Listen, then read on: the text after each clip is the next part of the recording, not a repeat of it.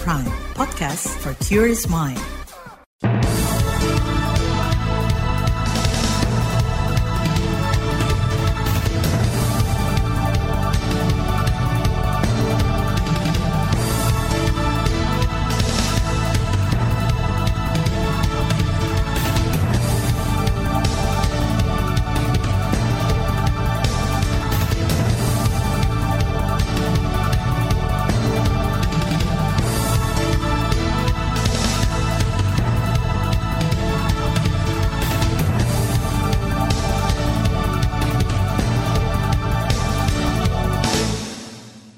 Selamat pagi saudara, senang sekali kami bisa menjumpai Anda kembali melalui program Buletin Pagi. Edisi Kamis 8 Februari 2024, saya Agus Lukman. Sejumlah informasi pilihan telah kami siapkan di antaranya seluruh pihak diminta mengantisipasi kecurangan pemilu dan memastikan pemilu berlangsung jujur.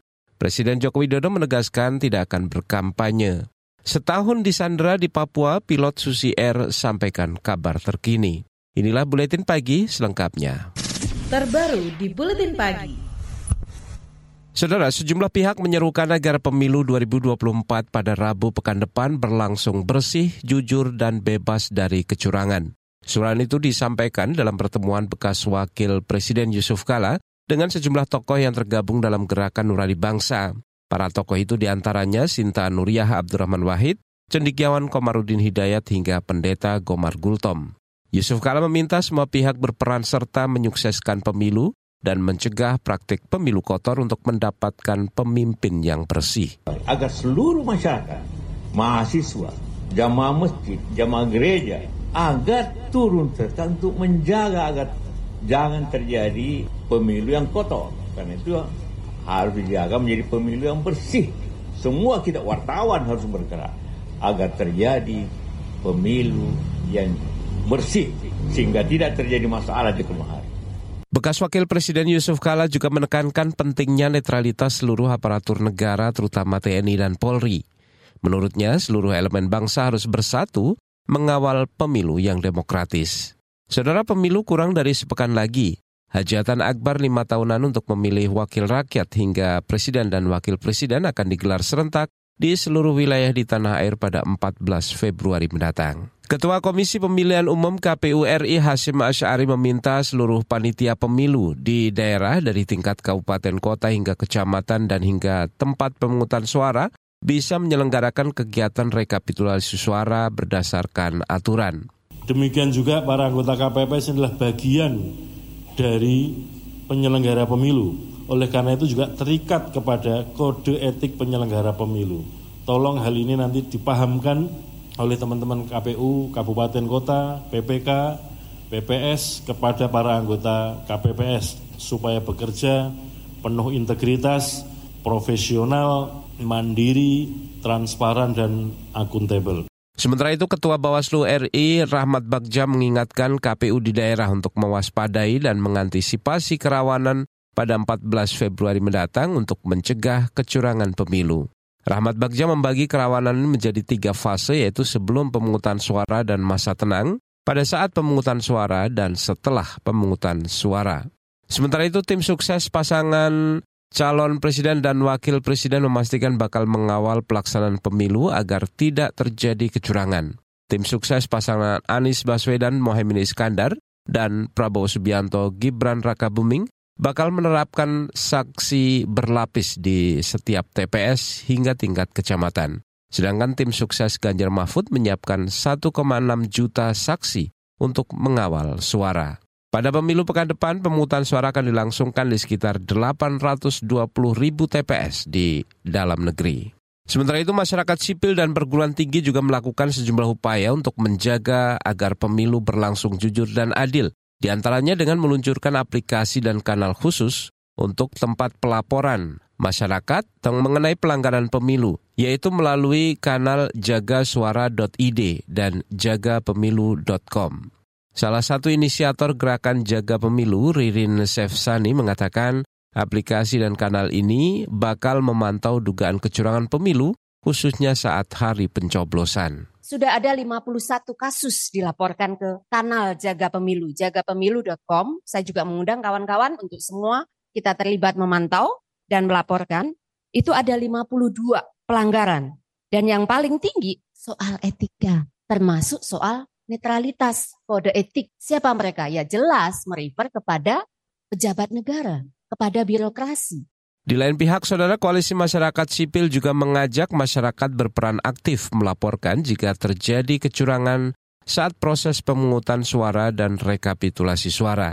Aktivis koalisi dari LSM Imparsial, Gufron Mabruri mengatakan, peran aktif masyarakat diperlukan agar pemilu benar-benar berlangsung bersih, jujur, dan adil. Kalau ini dibiarkan, bukan cuma pemilunya saja yang rusak. Politik kita rusak, demokrasi yang sudah rusak, puncaknya pemilu kalau kayak gini ya akan tambah rusak. Gitu loh. Jadi upaya menjaga pemilu demokratis, jurdil, ini bagian dari upaya kita bersama untuk memastikan bagaimana kita menyelamatkan demokrasi Indonesia yang sudah uh, dibangun sejak 98. Direktur LSM Imparsial Gufron Mabruri mengatakan gerakan pengawalan yang independen dari masyarakat diharapkan bisa mengawasi pemilu di saat pengawasan dari lembaga berwenang seperti Bawaslu dianggap melempem. Saudara, Badan Pangan Nasional akan menghentikan sementara penyaluran bansos hingga setelah pemilu. Informasi selengkapnya kami hadirkan sesaat lagi. Tetaplah di Buletin Pagi KBR.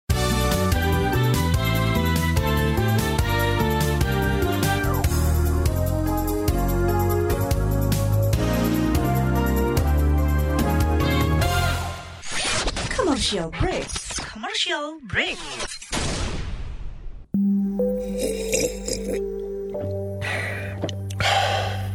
Yakin, cukup teh doang. KBR Sore, siap menjadi teman sore hari kamu, biar kamu gak kesepian. Dapatkan rangkuman perkembangan berita terpenting di sore hari dari bidang politik, ekonomi, sosial, budaya, dan olahraga dari dalam dan luar negeri. Simak KBR Sore setiap hari Senin sampai Jumat mulai pukul 16 di radio jaringan KBR seluruh Indonesia dan di kbrprime.id search KBR Sore.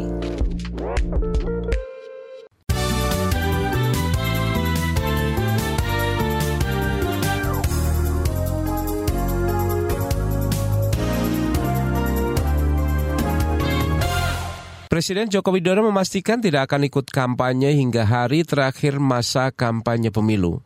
Hal ini disampaikan Jokowi saat ditanya media terkait dengan munculnya isu kampanye presiden pada 10 Februari mendatang.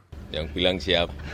Ini ini ini ini saya ingin menegaskan kembali pernyataan saya sebelumnya bahwa presiden memang diperbolehkan undang-undang untuk kampanye dan juga sudah pernah saya tunjukkan bunyi aturan. Tapi jika pertanyaannya apakah saya akan kampanye, saya jawab tidak, saya tidak akan berkampanye. Presiden Jokowi mengajak seluruh masyarakat memberikan hak pilihnya dan datang ke TPS pada 14 Februari mendatang. Jokowi kembali menegaskan bahwa ASN, TNI, Polri hingga Badan Intelijen Negara harus netral dan menjaga kedaulatan negara. Terkait kampanye, saudara kepolisian bakal melakukan pengamanan jalur di sekitar lokasi kampanye akbar di sejumlah kota pada hari ini hingga hari Sabtu mendatang. Kepala Badan Pemelihara Keamanan Polri, Fadil Imran, menegaskan Pengaturan jalur kampanye diperlukan guna menghindari tumpang tindih dan bentrok antar pendukung. Menuju ke Jakarta Utara dan menuju ke GBK kalau dari luar kota kan pasti anu. Itu dilakukan pengaturan, dilakukan gladi, koordinasi bersama tim masing-masing pasangan calon. Itu juga dilakukan di Jawa Timur, dilakukan di Jawa Barat. Itu itu yang itu yang kita lakukan. Yang penting barangkali kami menghimbau kepada tim sukses dari masing-masing pasangan calon untuk terus membangun koordinasi dan komunikasi yang baik sehingga pengaturan jalur ini tidak bermaksud untuk mengintervensi tapi lebih kepada kelancaran dan tertibnya para pendukung Kepala Badan Pemelihara Keamanan Polri Fadil Imran menjelaskan pada Kamis ini akan ada kampanye akbar di Jawa Barat. Disusul hari berikutnya 9 Februari di Jawa Timur dan 10 Februari nanti di Jakarta akan ada kampanye akbar pasangan calon presiden nomor urut 1 dan 2. Sedangkan pasangan nomor urut 3 kampanye akbar di Solo pada 10 Februari nanti. Badan Pangan Nasional menghentikan sementara penyaluran bantuan beras kepada 22 juta keluarga penerima manfaat. Bantuan 10 kg beras dihentikan mulai Kamis ini hingga 14 Februari nanti. Kepala Badan Pangan Nasional Arief Prasetyo Ardi beralasan penghentian itu untuk menghormati pemilu. Bantuan pangan pemerintah dihentikan sementara karena memang tidak ada politisasi bantuan pangan. Dihentikan sementara untuk menghormati pemilu dan pemutakhiran data. Kepala Badan Pangan Nasional Arief Prasetyo Adi mengatakan penghentian sementara bantuan beras juga untuk menegaskan bahwa program ini sudah direncanakan lama dan tidak terkait pemilu. Sebelumnya, saudara pemerintah menggelontorkan beragam bantuan sosial menjelang pemilu 2024. Pemerintah berdalih bantuan itu untuk membantu masyarakat yang terbebani kenaikan harga pangan akibat El Nino dan pemberian direncanakan berlangsung hingga Juni mendatang. Beralih informasi hukum, saudara polisi menangkap lebih dari 17 ribu orang tersangka dalam operasi penanggulangan penyalahgunaan dan peredaran narkoba. Penangkapan dilakukan sejak 21 September tahun lalu hingga 7 Februari 2024. Kepala Satgas Penanggulangan Penyalahgunaan dan Peredaran Gelap Narkotika di Polri, Asep Edi Suheri, mengatakan dalam operasi ini ada 14.000 tersangka menjalani proses penyidikan dan 3.000 orang lainnya direhabilitasi. Ditinjau dari hasil pengungkapan yang kami lakukan, dapat kami sampaikan bahwa Satgas Penanggulangan Narkoba Polri telah berhasil menyelamatkan 17.667.827 jiwa. Selama periode itu, Polri juga menyita barang bukti di antaranya sabu seberat 2,3 ton, 900 ribu butir ekstasi hingga 1,4 ton ganja. Kita ke mancanegara, saudara sedikitnya 28 orang tewas dan puluhan luka akibat dua ledakan bom di wilayah selatan Pakistan. Dua bom meledak terpisah di dekat kantor sejumlah kandidat peserta pemilu. Ledakan terjadi sehari sebelum pemilu digelar hari ini. Padahal pemerintah Pakistan sudah mengerahkan lebih dari setengah juta personel aparat keamanan untuk menjaga pemilu. Belum ada pihak yang menyatakan bertanggung jawab atas ledakan bom tersebut. Namun wilayah selatan Pakistan ini disebut menjadi basis kelompok milisi bersenjata. Pemilu di Pakistan kerap diwarnai kekerasan. Belum lama dua kandidat pemilu tewas ditembak dan belasan menjadi target serangan di berbagai wilayah negara tersebut. Kita ke informasi olahraga. Tim sepak bola nasional Indonesia U23 dijadwalkan menjalani pemusatan latihan di Timur Tengah ini diungkapkan anggota Komite Eksekutif PSSI Arya Sinulinga. Namun Arya belum bisa mengatakan jadwal pemusatan latihan timnas Indonesia U23 di wilayah Timur Tengah. Kabarnya pemusatan latihan akan digelar di Dubai, Uni Emirat Arab. Selama latihan, tim Garuda Muda juga bakal melakukan rangkaian latihan tanding. Timnas Indonesia U23 akan berkancah di Piala Asia U23 yang akan digelar pada 15 April hingga 3 Mei mendatang. Indonesia masuk grup A bersama dengan Qatar, Australia, dan Jordania. Di bagian berikutnya, saudara kami hadirkan laporan khas KBR mengenai kekerasan di lingkungan pendidikan yang masih kerap terjadi. Tetaplah di Buletin Pagi KBR.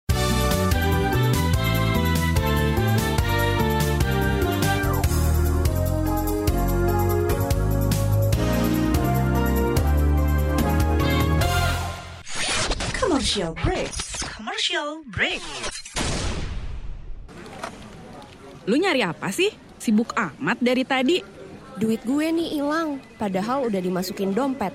Ada tuyul kali ya? Hus, jangan asal lo ya. Eh, bukannya tadi lo jajan kopi, ikut PO seblak, sama nitip gorengan ya? Hah? Masa? Kok bisa nggak sadar ya? Bocor alus tuh, lo kudu disiplin keuangan makanya. Dengerin deh Uang Bicara, podcast dari KBR Pram yang ngebahas soal ekonomi dan literasi keuangan. Cocok banget buat anak muda kayak kita. Nah, sama nih kayak dengan self reward. Oke. Lo dengerin di mana? Di kbrprime.id. Oke deh, gue dengerin. Tapi jajan kopi sore ini gue pinjam lo dulu ya. Astaga. Uang Bicara, menavigasi kamu supaya tetap cuan dari KBR Prime.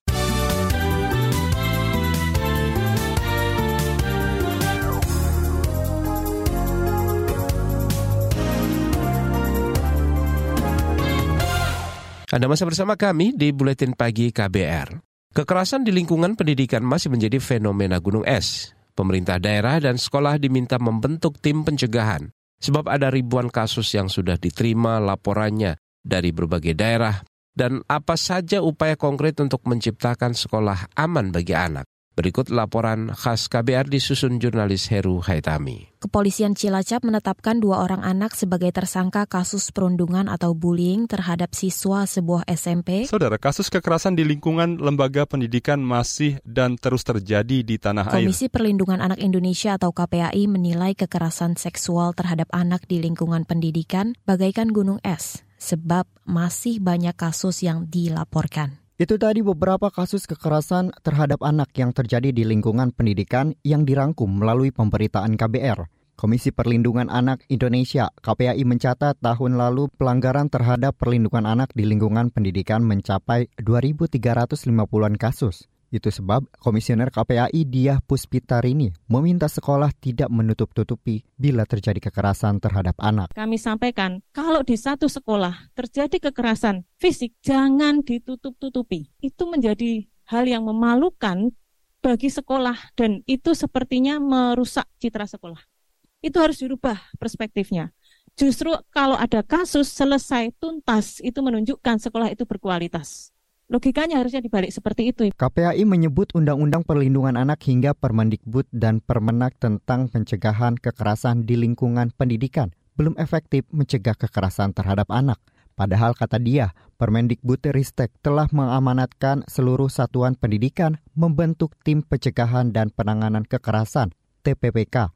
Selain itu, pemerintah daerah juga diminta membentuk satuan tugas pencegahan dan penanganan kekerasan. Tetapi mohon maaf, ini yang kami lihat seolah-olah diminta untuk cepat, tapi TPPK-nya ya bentuk saja, tapi tidak melihat kualitasnya. Jadi itu menjadi persoalan banyak TPPK kalau tidak tahu tugas fungsinya bagaimana. Nah, terus yang kedua, kalau ada kejadian kekerasan, bullying di sekolah, boleh dong menurunkan Irjen. Kemarin ketika di Cilacap sebagai contoh saja, Kemendikbudristek absen ya, itu kami sedih sekali. Kenapa? Karena kejadian di sekolah, di lingkungan sekolah anak korban, anak pelaku, anak saksi itu satu sekolah. Ini harus diperhatikan. Kemendikbud juga harus turun cepat. Kementerian Pendidikan dan Kebudayaan mengeklaim telah meminta sekolah segera membentuk TPPK di satuan pendidikan. Analis kebijakan ahli media, Ketua Tim Layanan Penguatan Karakter Iklim Satuan Pendidikan Kemendikbud Ristek Dede Suryaman menegaskan meski tidak ada konsekuensi namun regulasi ini wajib diterapkan pemerintah daerah. Saya kira kita semua ya baik sebagai aparat pemerintah baik di pusat maupun di daerah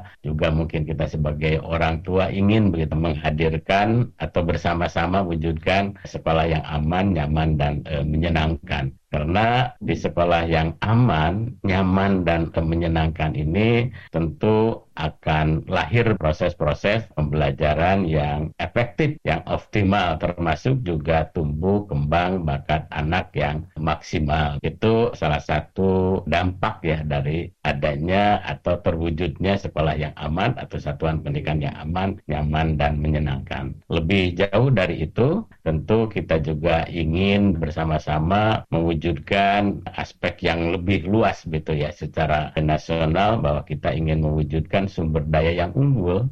Pembentukan TPPK dan Satgas Pencegahan dan Penanganan Kekerasan diharapkan dan dibentuk paling lama enam bulan terhitung sejak Permendikbud Ristek diterbitkan. Di lain pihak, pengamat pendidikan dan anak Retno Listiarti menilai TPPK perlu dilatih menyiapkan pendekatan kreatif dalam mencegah kekerasan di sekolah. Ambil hal-hal yang menurut saya bisa mempengaruhi anak muda jadi kalau gurunya atau pihak ke sekolahnya atau malah orang tuanya yang masih melakukan pengasuhan secara negatif, mungkin kita bisa nyadarin anak-anak ini melalui dengan tampilan yang lebih menarik. Di dalamnya isinya juga anak-anak muda. Minta mungkin bisa ke sekolah-sekolah nih bisa dilatih gitu ya. Maksudnya jadi bagaimana mereka misalnya bentuknya apa ya? Bisa pakai lomba sih kalau mau cepat Kemendikbud bikin lomba ya untuk anak-anak ini ide kreatif untuk bikin ini bikin ini eh, itu menurut saya jauh lebih cepat. Secara nasional jumlah TPPK yang dibentuk Satuan Pendidikan Tingkat Pendidikan Anak Usia Dini sampai menengah atas baru sekitar 62 persen atau 273 ribuan tim dari total 437 ribuan sekolah. Selain itu, pembentukan satuan tugas pencegahan dan penanganan kekerasan masih menjadi catatan bagi pemerintah daerah lantaran baru 8 dari 38 provinsi dan 100 satgas dari total 514 kabupaten kota. Demikian laporan khas KBR, saya Heru Hetami. Informasi dari daerah akan kami hadirkan sesaat lagi, tetaplah di Buletin Pagi KBR.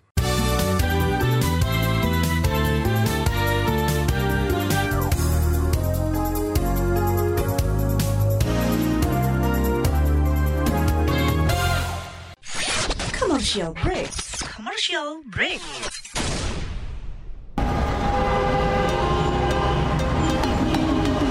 Jalanan macet, gak masalah tuh. Macet-macetan tetap harus produktif sambil mendengarkan talk show inspiratif. Ruang Publik KBR hadir untuk Anda kapan saja dan di mana saja. Simak obrolan menarik dengan tema-tema yang beragam langsung dengan narasumbernya hanya di kbrprime.id. Search Ruang Publik KBR. KBR Prime, podcast for curious mind.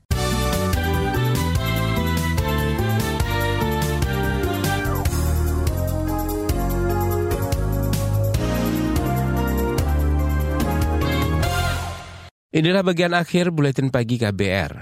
Kita ke Papua. Tentara Pembebasan Nasional Papua Barat TPNPB OPM merilis foto dan video menampilkan kondisi pilot Susi Air asal Selandia Baru Philip Mark Mertens. Philip kini telah satu tahun di sandera kelompok tersebut. Dalam keterangan yang diterima KBR, Philip menyatakan kondisinya kini sehat. Hello, it's me. Halo, ini saya. Saya baik-baik saja. Mereka memperlakukanku dengan baik. Saya berusaha untuk tetap berpikir positif. TPNPB OPM berjanji akan membebaskan Philip dengan alasan kemanusiaan. Namun proses pembebasan akan dilakukan melalui yuridiksi Sekretaris Jenderal Perserikatan Bangsa-Bangsa PBB. Philip disandra sejak 7 Februari tahun lalu, sesaat setelah ia mendaratkan pesawat di lapangan terbang di Kabupaten Duga, Papua Pegunungan. Kita ke Sumatera Utara, Saudara Presiden Joko Widodo meresmikan sejumlah ruas jalan tol di Provinsi Sumatera Utara. Ruas yang diresmikan antara lain ruas Kuala Tanjung, Tebing Tinggi, Parapat, seksi wilayah Tebing Tinggi Indrapura, dan jalan tol ruas Indrapura Kisaran seksi Indrapura 50 di gerbang tol 50 Kabupaten Batubara. Jokowi berharap dua ruas tol ini bisa meningkatkan konektivitas, kecepatan logistik, dan mendongkrak ekonomi sekitar. Kedua tol ini merupakan bagian dari jalan tol Trans Sumatera. Dan kita harapkan dengan jalan tol ini akan terjadi peningkatan daya saing daerah, mendorong tumbuhnya usaha-usaha baru, dan menciptakan lapangan kerja yang sebanyak-banyaknya. Ruas tol tebing tinggi Indrapura memiliki panjang sekitar 20 km dengan pembangunannya menelan biaya 3 triliun rupiah. Sedangkan jalan tol seksi Indrapura 50 memiliki panjang 15 km dengan biaya pembangunan 1,6 triliun rupiah. Kita ke Jawa Tengah. Kepolisian Jawa Tengah merespon beredarnya aksi aparat yang meminta para direktor memberikan video testimoni terkait kinerja pemerintahan Presiden Joko Widodo.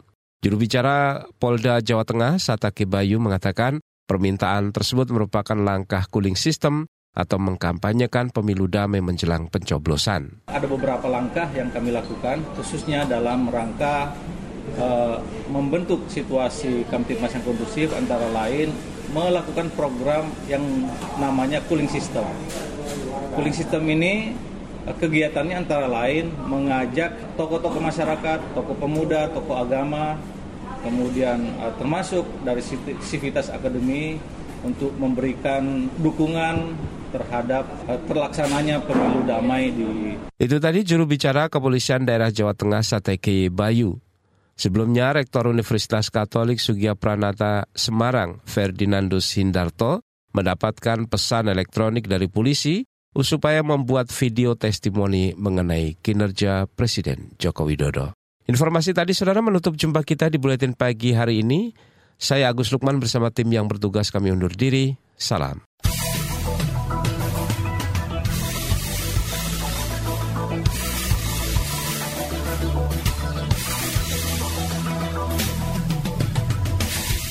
KBR Prime, cara asik mendengar berita.